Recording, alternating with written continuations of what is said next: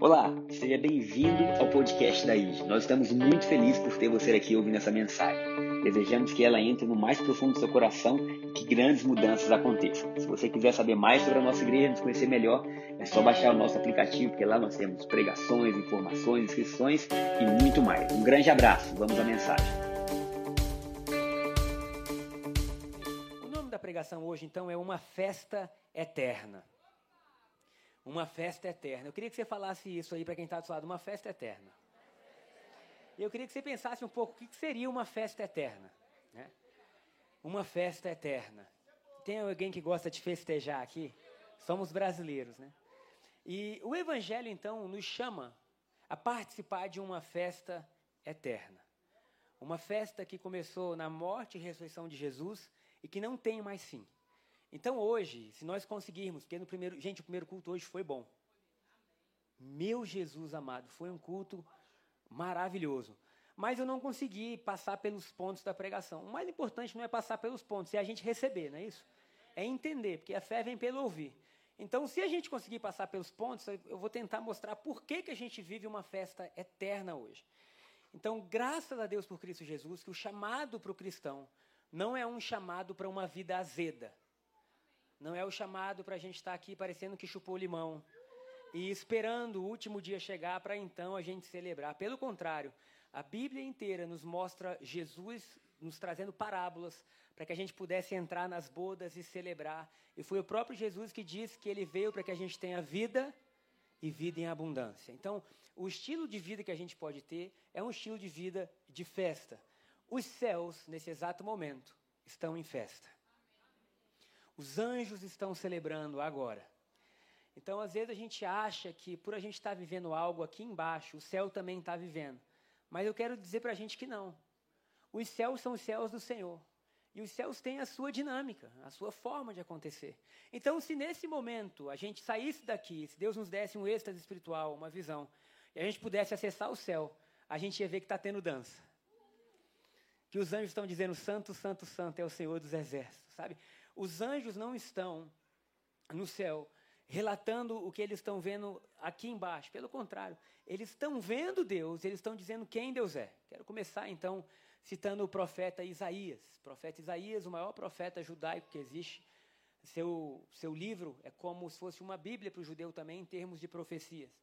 Então ele tem 66 capítulos, dos quais 39 se acredita ser da velha aliança e 27 da nova aliança. Mas no capítulo 6, então, o profeta diz assim: no ano da morte do rei Uzias, eu vi o Senhor.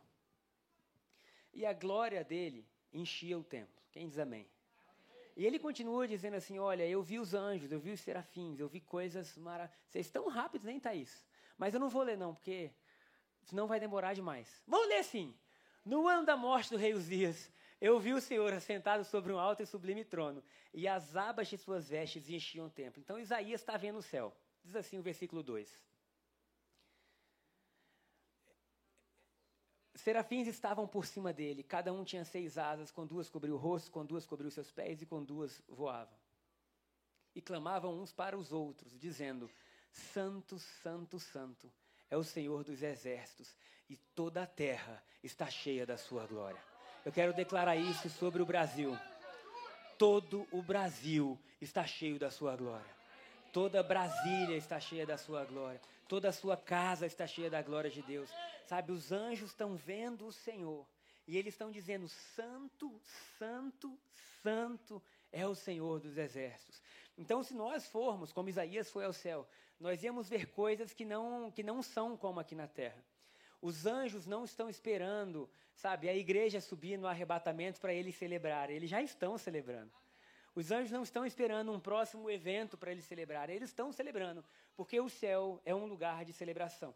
E o nosso chamado, então, como cristão, é entender quem a gente era e o que aconteceu com a gente, para que então a gente possa viver o cristianismo. Se a gente não entende, a gente não vive. Se a gente não compreende o que Jesus fez por nós, a gente pode vir à igreja, a gente pode falar que ama Jesus, mas a gente pode ver uma vida abaixo do que Jesus conquistou por nós. Então, o chamado para Deus, perdão, o chamado de Deus para nós é que a gente possa compreender, sabe? Há uma, há uma, a uma, uma expectativa celestial que o ser humano compreenda o que foi feito por ele, para que então a gente possa render de verdade louvores a Deus. Antes de continuar, eu quero lembrar domingo passado a pregação. Porque muitos vieram no domingo passado e falaram assim: teve culto domingo passado? Porque o povo estava tão aéreo, gente. Falou assim: o que, que foi mesmo pregado? Então nós vamos falar rapidinho do que a gente viu domingo passado. O tema da pregação foi Nada Além do Sangue. E a gente trouxe a base que o sangue de Jesus é o que te credencia a viver uma vida sem limites. Nada além do sangue.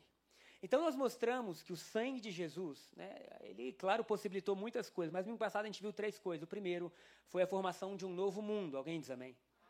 Então um novo mundo foi formado quando Jesus morre na cruz. Nesse mundo, o que vale é o sangue. E nós vimos que o sangue que foi vertido na cruz clama mais alto que o sangue de Abel. Neste exato momento, tem um sangue clamando por você. Neste exato momento, o sangue de Jesus fala coisas boas a teu respeito. Agora, no céu, tem um sangue dizendo coisas boas sobre você, André, sobre mim, sobre nós. Sabe, o sangue de Jesus está proclamando. E o mundo celestial gira ao redor desse sangue. Existe um jargão que a gente não usa mais tanto, mas quando eu era criança eu ouvia muito que dizia: o sangue de Jesus tem poder. E eu quero declarar isso nessa manhã: o sangue de Jesus tem poder. O sangue de Jesus tem poder sobre tuas finanças, sobre tua saúde, sobre teus filhos, sobre tua vida. O sangue de Jesus tem poder. Então nós vimos que esse novo mundo gira ao redor do sangue. A segunda coisa que a gente viu é que nós temos um novo senhorio. Nós temos uma nova, uma nova é, como é que eu vou colocar um novo controle, uma nova forma de vida, uma nova compra aconteceu, onde nós agora não pertencemos a nós mesmos. Se nós cremos em Cristo Jesus, isso quer dizer que não foi o nosso domingo de manhã que mudou. Crer em Cristo Jesus não significa que agora domingo de manhã você vai à igreja e quando o censo te pergunta, você diz que é cristão. Não. Crer em Cristo Jesus significa que a sua vida não é mais sua que você morreu para você mesmo, você ressurgiu para Cristo. Então, nesse novo mundo comandado pelo sangue, você não é seu. Só achar, você está gostando. Você entendeu, hein, irmã? Charlie, eu falei de você no primeiro culto, meu amor. Falei bem. Coisas profundas e ocultas. Mas então, Jesus nos comprou. Nós somos comprados. Irmão, se nós estamos em Cristo Jesus, nós não somos nossos. É por isso que Paulo fala assim: cuidado com o que você faz com o seu corpo. Porque se você se entregou para Jesus, o seu corpo é dele. E aí, Pedro fala assim: nós somos comprados não por coisas perecíveis, como prata e ouro, corruptíveis, mas nós somos comprados com o precioso sangue de Jesus.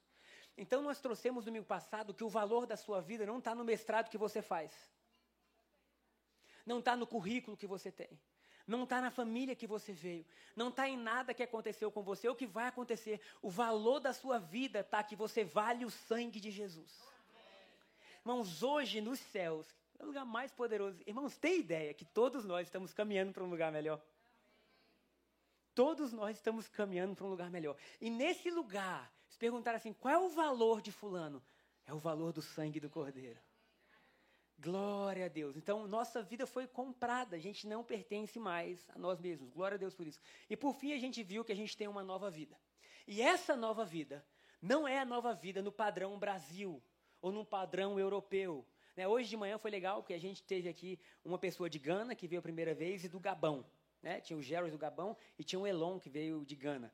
E aí, enfim, depois eles se encontraram ali no Conex, o Gerald já é da igreja, e eles se conheciam, assim, né? Da...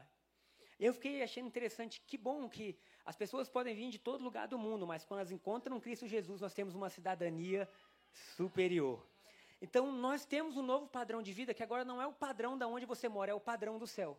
E nós lemos um versículo, domingo passado, que a Luísa de Curitiba usou. Alguém lembra da pregação da Luísa? E a Shaila utilizou também, que diz na versão a mensagem Mateus 9, dizendo assim: Deus quer formar em nós o mesmo padrão de Cristo Jesus. Então, nesse novo mundo, o cristão não é cristão porque diz que é cristão. Presta bem atenção. O cristão é cristão porque ele morreu e nasceu de novo. E essa nova vida está sendo formada por Deus no padrão de Cristo Jesus. O que nos identifica como cristão não é vir para a igreja. Vir para a igreja é importante? Muito. Porque nós temos a comunhão dos santos, nós aprendemos, nós crescemos, nós somos admoestados em amor, a gente pertence a uma família. Glória a Deus por isso. Mas você pode vir à igreja sem nunca mudar e sem nunca se converter de verdade? É, pode ou não pode? Pode. Então, o que forma, o que molda isso, essa nova vida, é em nós, está sendo formado Cristo Jesus. De forma que a nossa caminhada não é para se parecer um com o outro, mas é para se parecer com Cristo. Hoje de manhã eu vim orando dizendo: Deus, você tem um trabalho, eu preciso ser moldado como Jesus, me ajuda. Me ajuda para que cada vez mais esse Gabriel possa parecer com Jesus, porque esse é o Evangelho. Então, quando a igreja entender isso, eu creio que a gente vai estar muito mais próximo de ter êxito nesse mundo. E as pessoas vão olhar para nós e vão desejar Cristo Jesus. Então, essa foi a pregação no domingo passado. Glória a Deus por isso. Mas, então, nós chegamos a esse ponto onde Jesus é o padrão, Jesus é o modelo. E nós somos chamados a participar de uma festa eterna. Quero ler com vocês Romanos, capítulo 3, versículo 23. Romanos 3, 23. Diz assim: Porque todos pecaram e carecem da glória de Deus. Quem? Eu. Você. Quem? Todos. Paulo, de Romanos capítulo 1 até Romanos capítulo 3, ele está mostrando que toda a humanidade não presta. Simples assim. Toda a humanidade, tanto do judeu que seguiu a lei e não conseguia seguir a lei, que foi achado em falta, tanto do grego, tanto do gentil, ele está dizendo toda a humanidade pecou e está longe da glória de Deus. Então ele começa Romanos capítulo 3, mostrando agora um novo caminho. E ele diz: Porque todos pecaram e carecem da glória de Deus. Então, o ponto que a gente começa dizendo hoje, nessa manhã, para a gente entender o que é uma festa eterna, é que você era pecador. Você era pecador. E aqui deixar claro que esse pecado não é o pecado que a gente acha assim. Porque dependendo do lugar que a gente esteja, a gente acha que a condição social faz a gente mais necessitado ou menos necessitado de Deus. Né?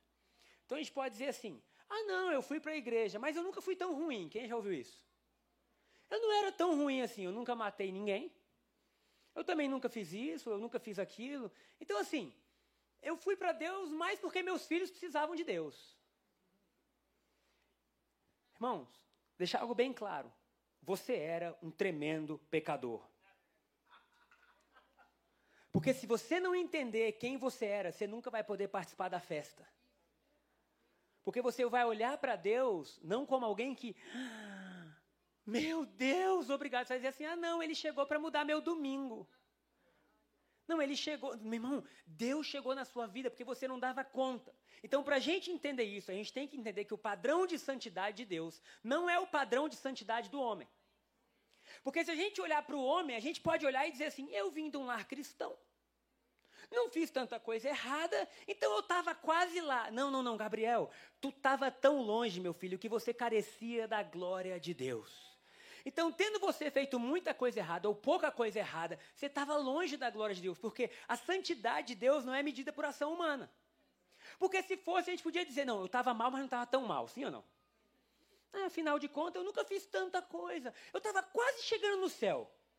Jesus só me ajudou um pouquinho. Na reta final, ele falou: Ei, deixa eu te ajudar. Eu estava quase completando a maratona.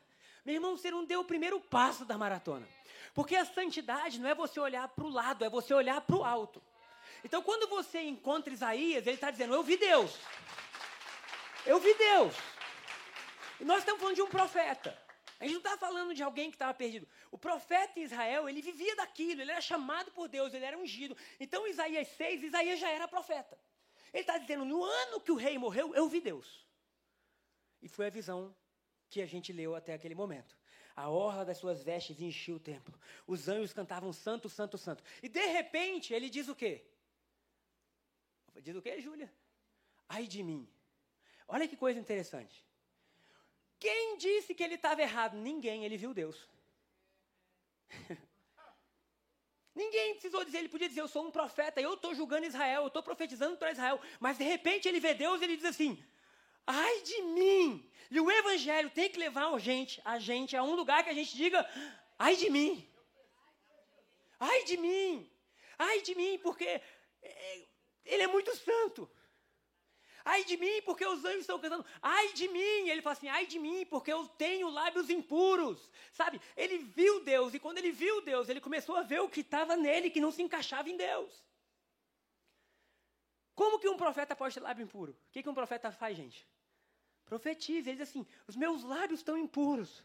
E ele fala assim: eu habito no meio de um povo de lábios impuros. Irmão, ele não só viu o seu pecado, como ele falou assim: eu estou vivendo no meio de uma galera que avestruz. Isso é a mãe do Theo que falava, tia Solange. Agora, ontem, eu tô só para a gente pensar. Chegamos em casa, era quase meia-noite. Eu falei, Charlie, vamos ver um negocinho, qualquer coisa, só para dar um pouco de sono. Ela ainda brincou, queria ver uma pregação do não sei o quê, né? Mas a gente escolheu o caminho errado. E foi ver alguma série. Irmãos, tá difícil de você ver qualquer tipo de filme e série sem sair contaminado em alguma coisa dos nossos valores. Foram 20 minutos de dor. Falei, cara, você desligar a porcaria da televisão e ter que orar para Deus limpar a sua mente é ruim demais. Falei, Deus, faz um favor para a gente. Limpa tudo que a gente viu agora. Porque em 20 minutos tu vê traição, tu vê promiscuidade, tu vê tudo que é errado. Eu falo, cara, como é que. Sabe? E aí, se a gente não tiver uma visão de Deus, a gente acha que a gente está no meio de um povo que está tudo bem. Deus está dizendo, ei, santidade não é você olhar para o lado e falar, ah, nem fiz isso. É você olhar para o alto e dizer assim: Jesus, ai de mim. Então o evangelho começa com Paulo dizendo isso: todos pecaram. Ai de nós. Ai de nós. Porque se não tem o ai de mim, a gente nunca vai valorizar o que Jesus fez. Se não tem esse lugar que a gente fala, cara, a gente estava longe, a gente estava mal, a gente estava perdido, a gente nunca vai valorizar o que Jesus fez. Então, ai de mim. Tem uma frase do Timothy Keller que ele diz assim: o Evangelho nos mostra que a gente estava mais perdido do que a gente imaginava, mas a gente foi mais aceito do que sonhou. Então, o Evangelho, ele tem que ter esse lugar que você entende assim: meu Deus. O, o, o, quem lembra daquela música do, do Hudson que dizia: A terra seca sou eu? Alguém lembra? Né? Meu Deus, espera aí, eu, eu não preciso olhar. Eu estou nesse lugar. E aí, quando você começa a entender da onde Deus te tirou, então você pode celebrar. Porque se você não entender, meu irmão, você vai vir domingo na igreja e você vai dizer assim: por que, que o povo está feliz? Eu não estou entendendo por que, que eles estão felizes, queridos. A gente está feliz porque a gente está ouvindo uma outra música. Uma música celestial, alguém pode dizer amém? E essa música celestial, ela, ela, ela não para. Então, o primeiro ponto é esse. Nós temos que entender que nós somos pecadores. E eu quero deixar algo bem claro que nós, como seres humanos, não vamos deixar de ser humanos, mas Deus quer revestir a nossa humanidade com glória. Então eu li um livro há um tempo atrás que em um capítulo o autor dizia assim: Nós não somos nem animais e nem anjos. Um dia dele estava conversando com um, um discípulo aqui da igreja, e eu falei assim, pastor, tá difícil, que eu sou casado, mas eu não deixei de achar as mulheres bonitas. Eu falei, que bom. Isso mostra que você continua humano. Porque se você dissesse que casou e agora você só vê sua esposa, eu ia orar por você que deu alguma coisa errada. Não. Infelizmente. Queria poder dizer que era. Mas a sua beleza, meu amor. Como diz Eclesiastes, sobrepuja. Cantares, né? Olha, quase que eu falei o versículo, os teus seios me. Oh, aleluia. Calma. Está na Bíblia. Cantares de Salomão. Sabe? A gente, querido, como crente, vamos pensar um pouco. A gente não pode deixar de entender que o Evangelho tem que comunicar com todas as áreas da nossa vida. Porque senão o mundo vai falar. Se a gente não ensinar para os nossos filhos o que é isso, o que é amor, o que é o ato sexual, o que Deus pensa sobre isso, o mundo vai falar. E a gente tem dedo de falar de tanta coisa que a gente não, não fala isso. E quando a gente vê, o mundo está falando. E Deus está dizendo: não, vocês são homens, mas vocês são dotados de algo que é sobrenatural, que é poder de Deus. Então no livro ele falava isso, vocês não são só animais, mas vocês não são anjos, porque o anjo é sexuado. Do seu lado tem uma pessoa que não é anjo. Glória a Deus por isso. Mas que também não é um animal. Glória a Deus por isso. Porque nós temos que saber que o ser humano, ele, ele Deus deu a ele valores e princípios que norteiam a vida. Ontem eu fui sair com o meu cachorro, que na verdade não é meu, é do meu sogro, mas eles dizem que é meu, é nosso. Não, não. Aí saímos, né? E ele, assim, ele só fica dentro da, da casa, a casa é uma casa grande, então ele corre, ele também não precisa sair, né? Mas aí eu levei ele para fora do portão. E tinha um Rottweiler lá, fêmea. Aí eu falei, bom, vamos ver se esse cachorro sabe socializar, né? Aí ele foi, eu falei com medo de atacar, né? Não, aí foram brincar. Passou um segundinho, ele estava querendo montar na cachorra. Eu falei, calma, Bruce, tem que conversar antes. Noivar, casar, o caminho não é esse, irmão. Você está indo no, no caminho inverso. E eu falei, você vai assustar ela. Mas veja bem, porque o Bruce, ele é um animal. Ele nunca viu aquilo. Quando ele viu uma fêmea, ele falou, vai agora. Não importa se tem alguém vendo, não importa. Eu quero isso, porque ele é dominado pelo desejo, mas você não. Então, Deus nos chama para dizer: você não é um anjo, beleza, quando você morrer, mas você também não é só um animal, você é um ser dotado de glória. Então você pode olhar coisas, às vezes ter desejo e falar: não pego o que não é meu. Dá desejo? Pode dar. Não falo aquilo que não convém. Dá desejo? Pode dar. Às vezes é tão bom falar da vida dos outros. É bom. Não é? Viu fulano? Caramba, né? E todo mundo, meu Deus, e Deus está lá dizendo assim, eu não funciono assim. Né? Bem-aventurado o homem que não se assenta na roda. Mas isso parece que a gente não liga. Mas se você não tiver pecado sexual e imoralidade, parece que você venceu como cristão. Não, irmão. E a ganância fica onde? A avareza. Porque às vezes a gente ganha tudo que ganha é pra gente, é pra gente, é pra gente, é pra gente, é pra gente. Deus está dizendo, não é assim que funciona. Aí você, mas eu gosto. E Deus está dizendo, mas domine esse desejo. Porque aqui em cima a gente compartilha, a gente doa e tem abundância. Então, ai Jesus, Deus é maravilhoso. A gente precisa reaprender. Então todos pecaram, ai de mim. Nós temos que chegar nesse ponto onde a gente diz assim, ai de mim. Mas glória a Deus. Então, ai de mim. Ai de mim por quê? Porque eu era isso. Mas glória a Deus por Cristo Jesus, porque agora eu fui transformado, eu fui mudado. E a partir do momento que a gente entende isso, a gente começa a ter uma vida totalmente diferente. Vamos ler. É, então Jesus vem à terra. Vem à terra consertar esse pecado e essa iniquidade que está dentro do ser humano e ninguém consegue tirar. Isaías 59 diz que as vossas iniquidades fazem separação. Tem aí, Thaís, o versículo, você põe para eles poderem acompanhar, por favor? As vossas iniquidades fazem separação entre vós e os vossos Deus. E os vossos pecados fazem que Deus encubra o rosto de vocês. Não é isso que está escrito? Então, veja bem, Isaías está vivendo uma época onde ele fala assim, a iniquidade faz separação. Dependendo de como você estuda esse termo separação, pode ser briga, pode ser assim, sabe, contenda. Então, as iniquidades fazem Deus contender com a gente, brigar com a gente, porque dói em Deus. Então você imagina o ser humano separado de Deus, separado porque todos pecaram. Então todos estavam nesse lugar onde o rosto de Deus está coberto da gente. Mas agora Deus decide se revelar. Alguém diz amém? E aí Deus decide descer e caminha na terra na pessoa de um homem chamado Jesus. E aí ele se faz humano. E aí ele começa a andar em Jerusalém como um homem que as pessoas que estavam ali podiam tocar, podiam sentar, podiam conversar. Você já imaginou tanta coisa que Deus estava liberando do céu sobre a terra?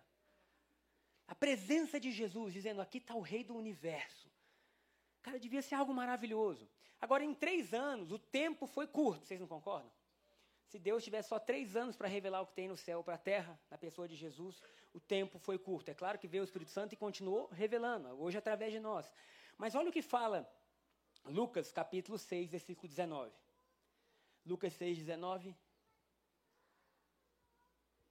Diz que está aí já salvo também, Tata. Diz assim: e, toda, e todos da multidão procuravam tocá-lo, porque dele saía poder e curava todos. Então imagina o seguinte, gente. Jesus está andando e as pessoas descobriram que ele carrega tanta presença dos céus que ele não precisa nem mais orar, só de você tocar nele você é curado.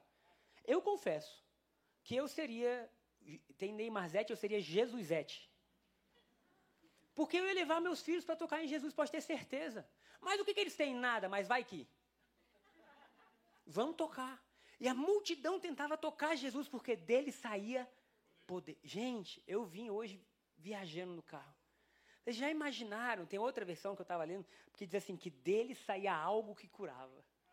Eita Jesus. Ele ia andando, ia liberando o céu.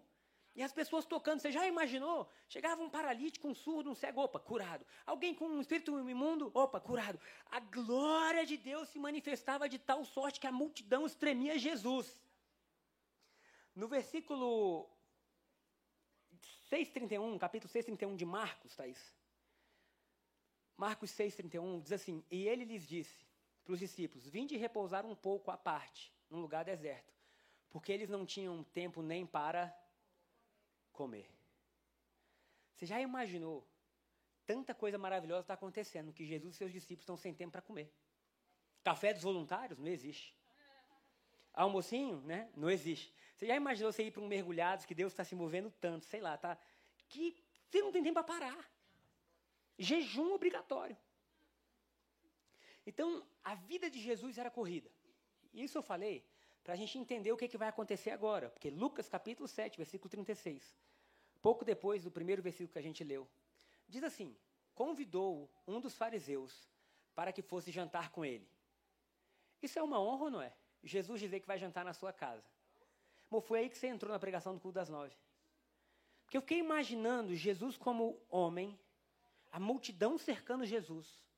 E você dizendo assim: Jesus, quer jantar lá em casa? E ele: Quero.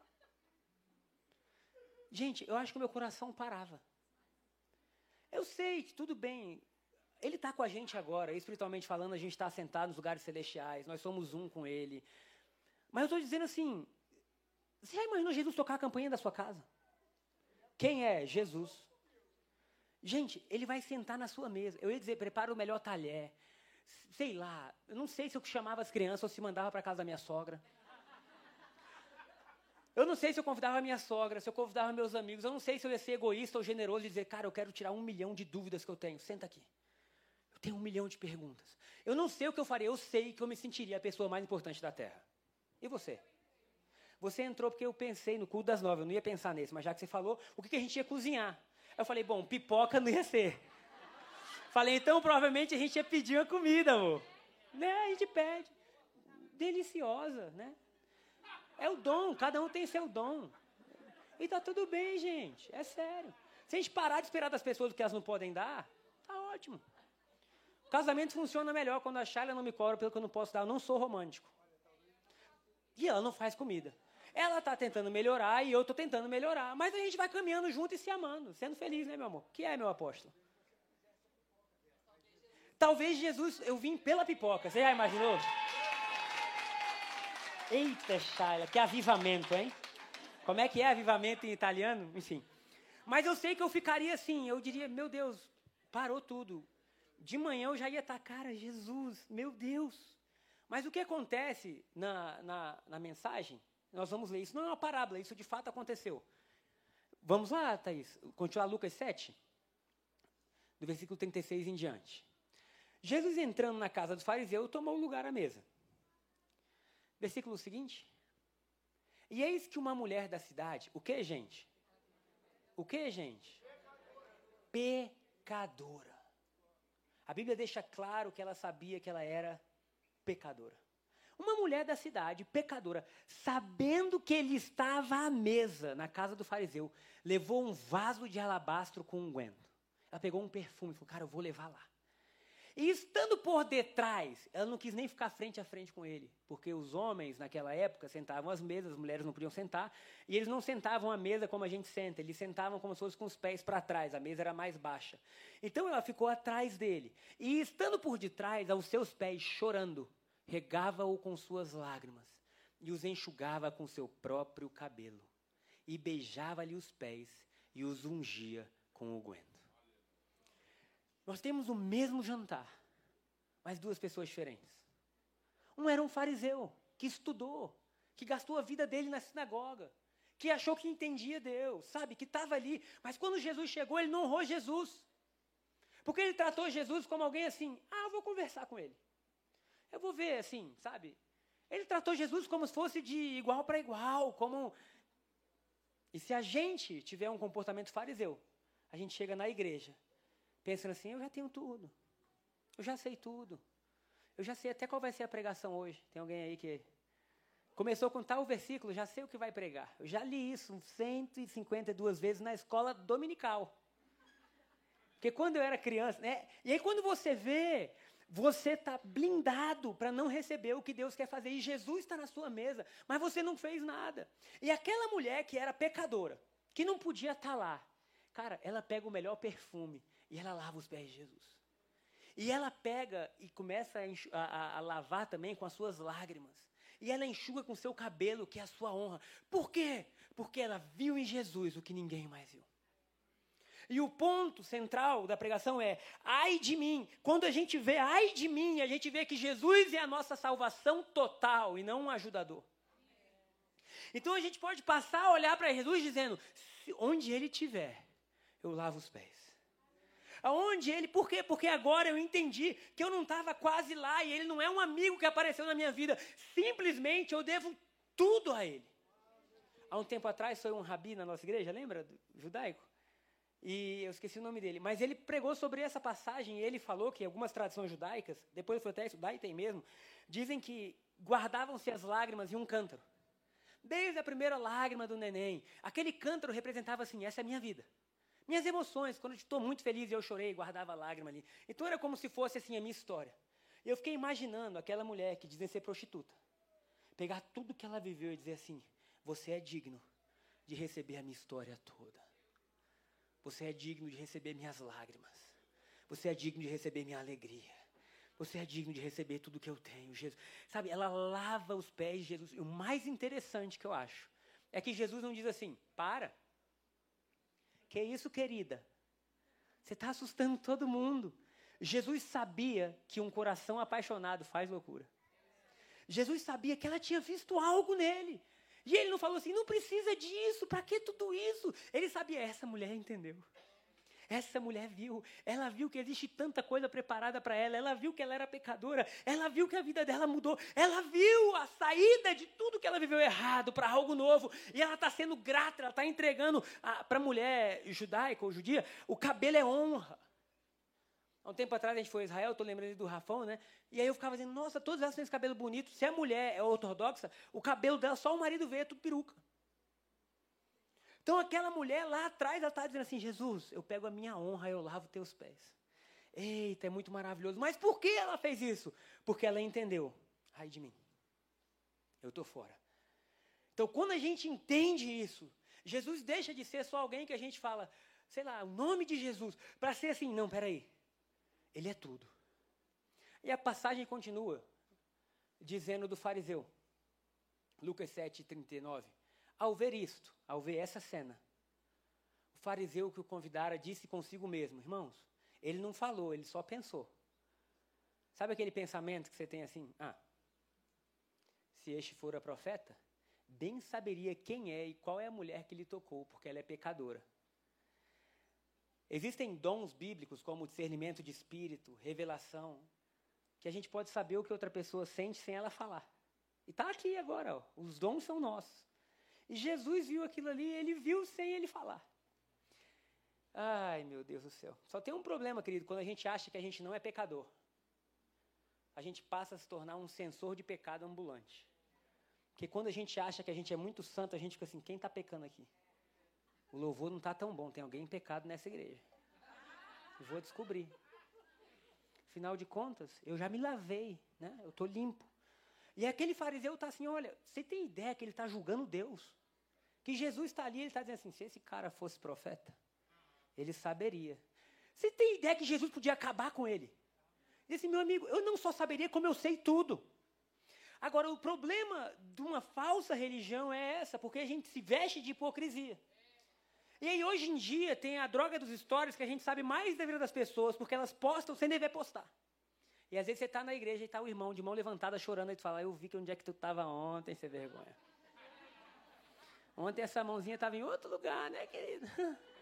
E você está aí agora todo quebrantado. E sem a gente perceber, a gente está do lado do fariseu, porque Deus está do céu dizendo, rapaz, eu sei o que ele fez ontem, não porque eu vejo história, mas porque eu vejo tudo. Veja bem, Jesus não disse para ela: os seus pecados não importam. Eu nunca vi, não, não, eu sei o que você fez, mas existe perdão para você. Sabe, o que você fez foi contra mim, porque o nosso pecado é contra Deus, mas existe perdão para você. Deus é tão maravilhoso que aquele que recebeu a ofensa é quem nos perdoa. Não foi um terceiro. Dizendo, olha, vocês pecaram com Deus, mas eu perdoo vocês. Ele está dizendo, vocês me machucaram. Vocês saíram do meu jardim, vocês fizeram tudo errado, mas eu aceito vocês de volta. E aí, esse Deus é que nós precisamos entender. Porque a gente pode estar aqui dizendo, eu sei o que você fez ontem, eu sei, né? Como que pode? Cara de pau. Não ajuda nada na igreja, não faz nada. E Deus está dizendo assim, e você? Eu sei o que você pensou ontem. Eu sei o que você fez ontem e não postou. Eu sei o que você tem pensado. Aí você, eu? Aí Deus fala, é você, você é verdade. Então, quando a gente entende que o evangelho não é ai dos outros, Sabe, Isaías não falou, ai da nação de Israel, ele falou, ai de mim, porque eu estou no meio deles. Ai de mim, porque talvez a minha mente já esteja mais corrompida do que eu imaginei. Ai de mim, porque eu achei que eu era profeta, mas meus lábios estão sujos. Deus, me ajuda. Como que resolve a história de Isaías? Só para a gente fechar Isaías, enfim. Um anjo voa. Eita, aleluia. Pega a brasa do altar e diz assim: Essa brasa te tocou, você está limpo. Como o nosso pecado é solucionado? Não é por a gente achar que está limpo. Um anjo veio. Oh, glória. Deus veio. Morre numa cruz ele toca a gente e fala: agora porque eu toquei vocês, vocês estão limpos. Então, essa é a história do início da festa, que é o primeiro ponto, mas vamos terminar. Vamos continuar lendo o que Deus fala para Simão, que Jesus dirigiu-se Jesus ao fariseu e lhe disse: Simão, uma coisa eu tenho a te dizer. Ele respondeu: Dize a mestre. Você vê, a palavra era boa. Dize a mestre, querido.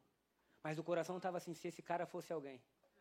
Às vezes você está aqui dizendo, e eu exalto o teu nome, e eu. E aqui dentro está, se Deus fosse alguma coisa. Certo credor tinha dois devedores. Um lhe devia 500 denários e outro 50. Não tendo nenhum dos dois como que pagar. Perdoou-lhes a ambos. Ou seja, você devendo 500 ou 50, você não tinha como pagar. Qual deles, portanto, o amará mais? Respondeu-lhe Simão: Acredito que aquele é quem mais perdoou. Replicou-lhe Jesus: Julgaste bem. Eu, perdão, e voltando para a mulher, disse a Simão: Vês esta mulher? Eu entrei na tua casa e não me deste água para os pés. Esta, porém, regou os seus pés com lágrimas, regou os meus pés com lágrimas e os enxugou com seus próprios cabelos. Versículo 45. Não me deste ósculo, beijo, ela, entretanto, desde que entrei, não cessa de me beijar os pés. Não me ungiste a cabeça com óleo, mas esta com bálsamo ungiu os meus pés. Por isso te digo: perdoado-lhe são seus muitos pecados, porque ela muito amou. Mas aquele a quem pouco se perdoa, pouco ama. O que Deus estava dizendo, se nós queremos amar a Deus, e eu creio que todos nós queremos. Todos nós queremos chegar ao ponto da nossa vida que a gente diga assim: eu estou amando mais Deus hoje do que amanhã. Quem quer? Do que ontem. Estou amando Ele, vou amar mais amanhã do que eu amo hoje. Se a gente quer viver isso, a gente precisa entender: quem muito é perdoado, muito ama. Se a gente quer amar mais a Deus, a gente precisa ver que nós fomos muito perdoados. E agora nós o amamos, como diz João na sua primeira carta, porque ele nos amou primeiro. Dê um aplauso ao Senhor.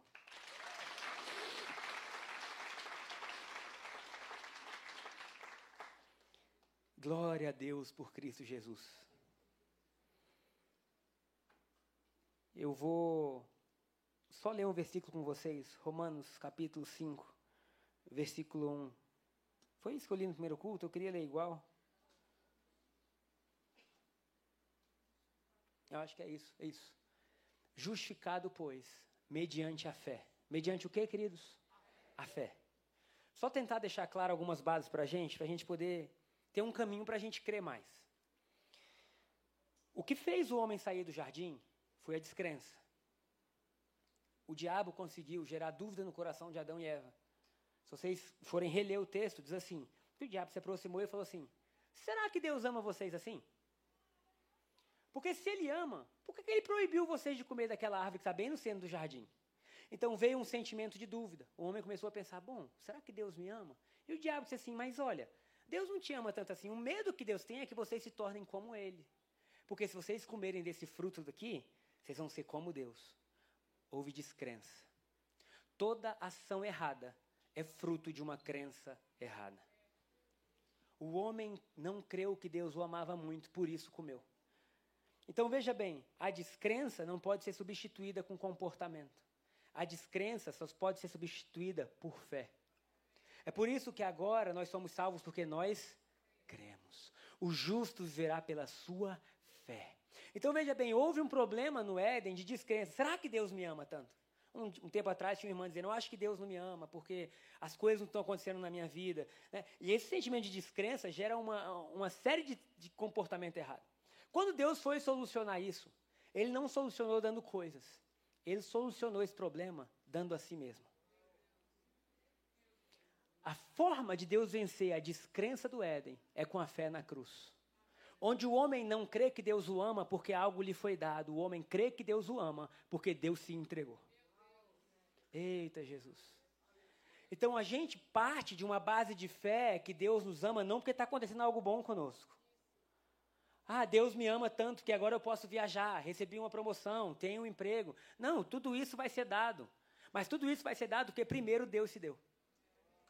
Então, quando Deus vai dizer que Ele te ama, Ele fala assim: não olhe para as coisas, olhe para a cruz, porque na cruz é o lugar onde eu reverto. A maldição veio de uma árvore, a maldição é revertida numa árvore também chamada cruz. Então, o homem que descreu, que não pôde crer, sabe, que desacreditou, agora ele pode acreditar: Deus me ama. Por quê? Porque Deus se entregou por mim. E a partir do momento que nós cremos nisso, então a fé do cristão não é fé que Deus vai fazer. Nós temos uma única fé. Uma única fé, entenda isso? Se você tiver uma única fé, que Cristo Jesus morreu e ressuscitou, todo o demais começa a acontecer na sua vida. Ah, mas eu tenho fé que Deus vai me curar. Tudo bem, mas se você crê que Jesus morreu e ressuscitou, a cura é resultado disso. Oh, glória a Deus. Então, Paulo está lendo, perdão, Paulo está escrevendo para. Eu, eu falei Romanos ou Coríntios, Thaís? Romanos 5,1. Então diz assim: justificado mediante a fé. Porque o problema do homem tinha sido descrença. Então, você bota de novo, Thaís, por favor. Justificados mediante a fé. Para a gente finalizar lendo isso, eu vou citar um último testemunho e nós vamos adorar, ceiar e sair daqui apaixonados ainda mais por Jesus. Justificados mediante a fé. Nós temos o que, gente? Paz com Deus. Irmão, lê isso aí no seu lugar. Fala paz com Deus neste exato momento, pelo sangue de Jesus Cristo, você pode ter paz com Deus. Porque o que fazia guerra com Deus era a tua iniquidade e teu pecado. Isso fazia separação, inimizade entre homem e Deus, mas glória a Deus por Cristo Jesus, porque agora Jesus vem e diz: está pago. E porque está pago, agora, mediante a fé, a fé é o que? Em Cristo Jesus, nós voltamos a ter paz com Deus. Neste exato momento, Deus está olhando para você em paz. Se você está em Cristo Jesus, Deus está olhando para você em paz. Mas e minha família? Em paz. Mas e minha vida financeira? Em paz. Mas e minha saúde? Em paz. Pastor, mas eu adoeci. Deus está me punindo, querido. Jesus já foi punido na cruz. Se você adoeceu, tenha fé que ele foi punido no seu lugar e fala: Jesus, eu creio na restauração no meu corpo. Sabe, quando você tem fé em Cristo Jesus, toda a sua vida começa a girar porque você crê em Cristo Jesus. E aí, quando você vê isso, você fala: Senhor, tudo que eu tenho é teu.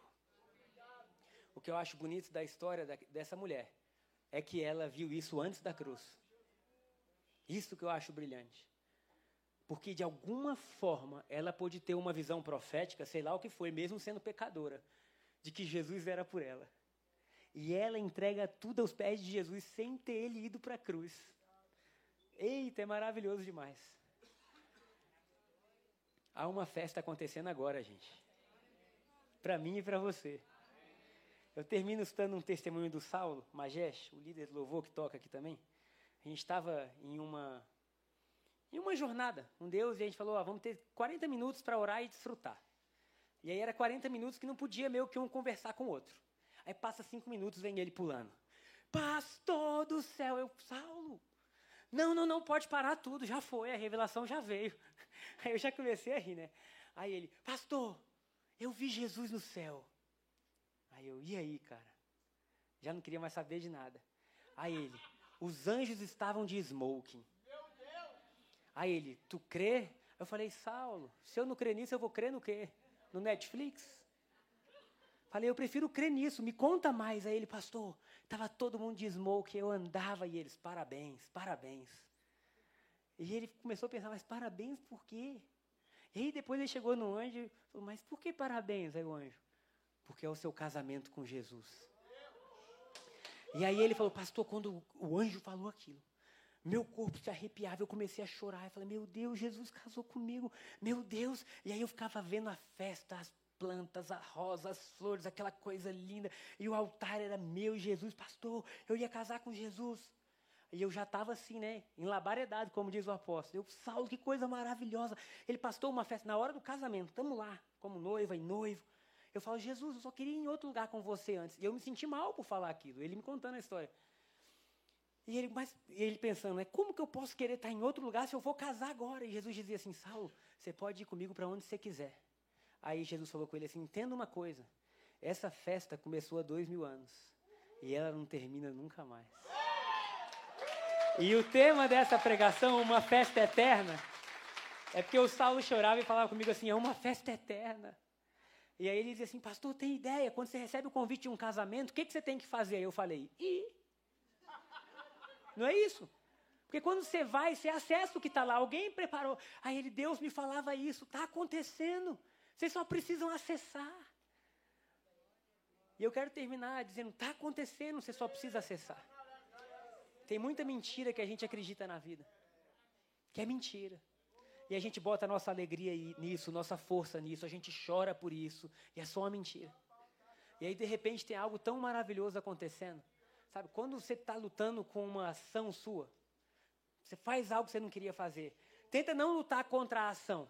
Mas assim, Deus, o que, que eu estou crendo errado? Porque essa ação está vindo de alguma crença errada. Eu preciso crer certo, Deus. Me mostra o que foi feito. Sabe? E a gente entra em uma nova atmosfera. Eu quero convidar a gente nessa manhã a acessar uma festa eterna. Nós éramos pecadores, fomos limpos, justificados, pois, mediante a fé temos paz com Deus. Sabe, a Bíblia fala em Hebreus que os anjos são ministros que servem aqueles que hão de herdar a salvação. Eu vou herdar a salvação. Você também vai? Sabe, nós estamos caminhando para um lugar melhor. Querido, nós estamos caminhando para um lugar melhor.